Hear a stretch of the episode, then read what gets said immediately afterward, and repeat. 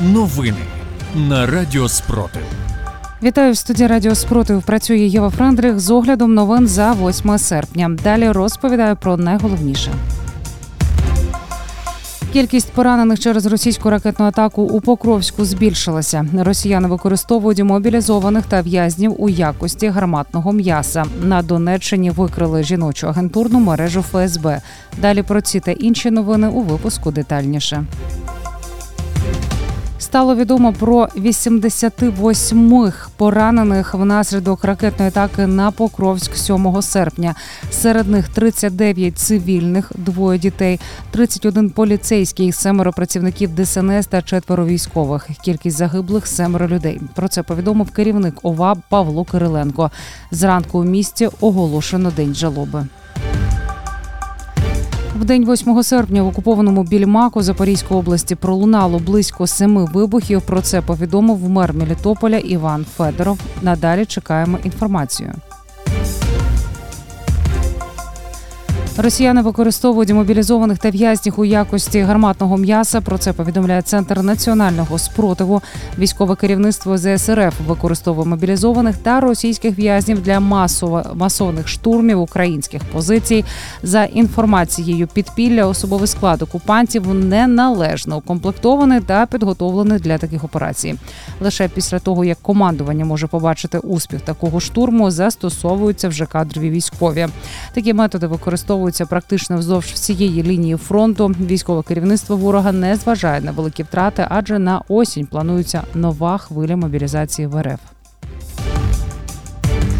Російські важкоатлети не зможуть взяти участь на чемпіонаті світу 2023 у Євро Ріярді, Саудівська Аравія. Про це повідомляє Міжнародна федерація важкої атлетики. При цьому на турнір як нейтральних спортсменів допустили білорусів. До списку увійшли 12 білоруських спортсменів, 7 членів обслуговуючого персоналу та один технічний суддя. Окупанти почали облаштовувати склади боєприпасів у підвалах багатоповерхів. Про це йдеться у телеграм-каналі військового кореспондента Андрія Цаплієнка. Таким чином вони намагаються створити живий щит, аби уникнути ударів ЗСУ. У новій каховці такі склади щонайменше в п'яти житлових будинках. Також стало відомо про ще один штаб росіян у житловому кварталі окупованого Геніческа прямо біля дитячого садка на вулиці Чапаєва. Російські військові зайняли будівлю компанії Деко Фасад джерела Evocation Info повідомляють, що там розташований штаб одного з підрозділів російської армії. Поруч із цією локацією знаходиться дитячий садок ясла номер 3 казка, а також кілька пансіонатів і хостелів. Окупаційні змі періодично інформують, де можна зробити безкоштовне УЗД, проте мовчать, що навіть за наявності направлення пройти дослідження можна лише через декілька місяців.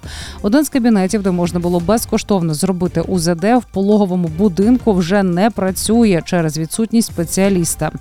Про це йдеться в телеграм-каналі Бердянськ сьогодні з посиланням на місцевих мешканців. Також повідомляється, що КТ взагалі в Бердянську зробити не можна на апараті у лікарняному корпусі з семиповерхівки роблять дослідження лише якщо людина потрапила до лікарні по швидкій.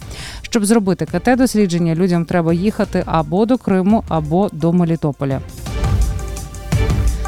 На Донеччині викрили жіночу агентурну мережу ФСБ. Про це повідомляє СБУ. Четверо мешканок Покровського району були завербовані ще до 24 лютого 2022 року та довгий час перебували в режимі очікування. Агентки збирали розвідання про кількість та передислокацію військової техніки. Зсу всім зловмисницям загрожує довічне ув'язнення.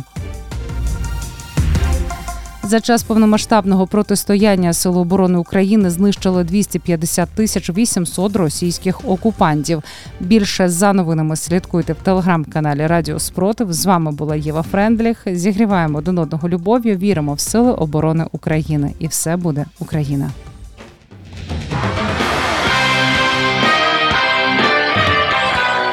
Радіо Спротив. Радіо визвольного руху.